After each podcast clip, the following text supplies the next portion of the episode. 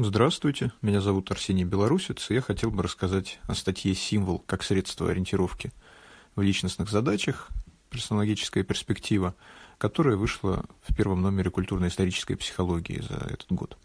Итак, символ как средство ориентировки в личностных задачах. Ну, во-первых, э, важно сказать, что здесь речь идет о личностных, а, а не когнитивных задачах, а, или, если угодно, задачах развития. Это термин, который пришел из возрастной психологии, но как мне кажется, вполне адекватно может быть использован и для описания тех задач, а, за решением которых люди обращаются к психотерапевту. Итак, наш фокус на средствах решения этих задач, а вернее даже не только средствах решения, но и средствах постановки этих задач, потому что задачу важно еще и верно поставить, средствах коммуникации по поводу этих задач, а, потому что, ну, кроме того, что решить задачу, да, бывает полезно еще с кем-то поделиться содержанием этой задачи. И а, в этой статье мы пишем про символ в качестве такого средства, или можно говорить здесь о метафоре, потому что что такое метафора, если не символ, взятый как средство решения задачи.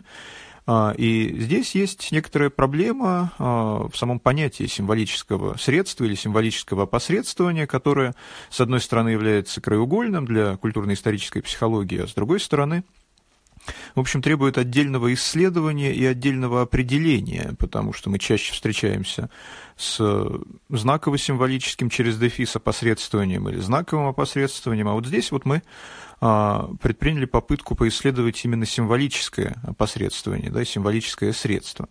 А, но определение того, что такое это символическое опосредствование, чем оно отличается от знакового, это вопрос будущего, но уже сейчас можно выделить некоторые отдельные характеристики символа и символического опосредствования, ну, по крайней мере, важные в данном контексте. А, и здесь, наверное, можно назвать три таких характеристики. А, первые две более классические, их уже отмечают в своих работах а, другие авторы, например, Александр Веракс и, и Александр и Наталья Орловы, и Дарья Волкова. И первая такая отличительная характеристика символа заключается в том, что он основан на переносном значении оно не точное, это значение, но эвристичное. Оно позволяет, если не сразу ухватить какую-то важную особенность проблемной ситуации, то составить своего рода пропорцию – x делить на a равно b делить на c, где неизвестное может быть найдено через решение этой пропорции с какими-то известными. И эту функцию метафору мы предлагаем называть оперципирующей а, или аппроксимирующей, в зависимости от того, хотим ли мы сделать акцент на цели, да, перцепировать какое-то содержание, сделать его видимым, или а, механизме, когда мы создаем аппроксимацию, какую-то приближенную модель. И в целом и Орловы с Волковой и Веракса об, этом, а, об этой особенности символического опосредствования пишут. А, вторая особенность, второе свойство символа, а, то, что символ – это всегда не одинарная пропорция, а ряд пропорций. И в этом, кстати, его отличие от знака. Если знак указывает на что-то конкретное, то символ на некоторый обобщенный принцип, на какую-то закономерность. И, находя все новые и новые элементы этого ряда, проблематизированный участник в какой-то момент переструктурирует свой взгляд и обнаруживает, что он смотрит как раз нас не на коллекцию подобий, а на сам принцип, который лежит в их основе. И в большей степени об этой особенности пишут э, Орлова и Волкова, которые работают а, тоже в поле решения личностных задач, в отличие от Веракса, который в основном занимается задачами когнитивными. А, любопытно, что и в первом, и во втором случае, да, вот эта вот оперципирующая функция или функция, которая позволяет раскрыть а, какой-то принцип, лежащий в основе, а, и в том и в другом случае предлагают авторы а, рассматривать эту функцию как временную, как а, какое-то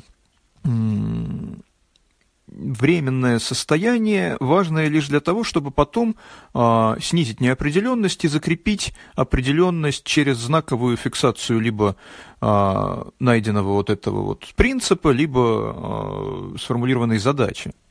А, но нам кажется, что здесь возможен и третий ход, который бы все-таки не переводил э, знаковую, вернее, не, не переводил э, символическое в знаковое.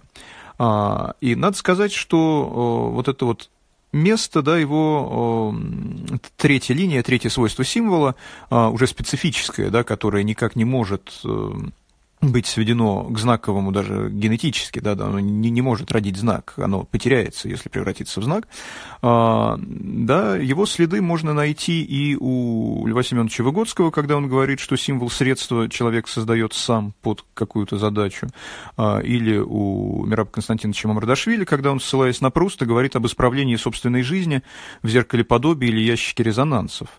А, и вот это третье свойство а, – оно заключается в том, что символический ряд создается на самом деле моим усилием. Именно я есть тот, кто нащупал эти соотношения. Или наоборот, в этих соотношениях, в этом соощущении родилось мое я. Это если следовать пониманию а, я как самосозидающего артефакта Вадима Артуровича Петровского. А, получается, что это не просто принцип, а мой личный мировой закон или связующий паттерн по Бейтсону. И а, такой паттерн вряд ли нуждается в дескриптивной знаковой фиксации. Попытка его зафиксировать в общем виде будет выглядеть как трюизм или как ложь, да, вспомним Тютчева. Но вместе с тем переживание цепочки закономерностей, положенное в основу символического ряда, может стать источником свободы. Да, осознанная необходимость или познанная закономерность – это практически синонимы, да, с точностью до перевода.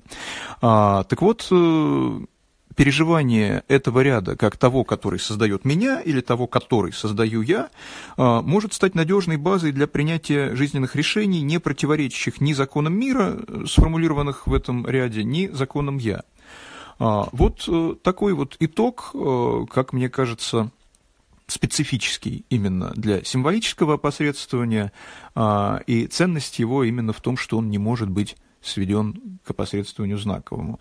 А, ну вот подробнее об этом можно прочитать в статье, немножечко другими словами, немножечко с другими примерами, заимствованными из практики ландшафтной аналитики, такой формы групповой психотерапии, собственно говоря, а, которой мы и занимаемся. Спасибо большое за внимание, коллеги.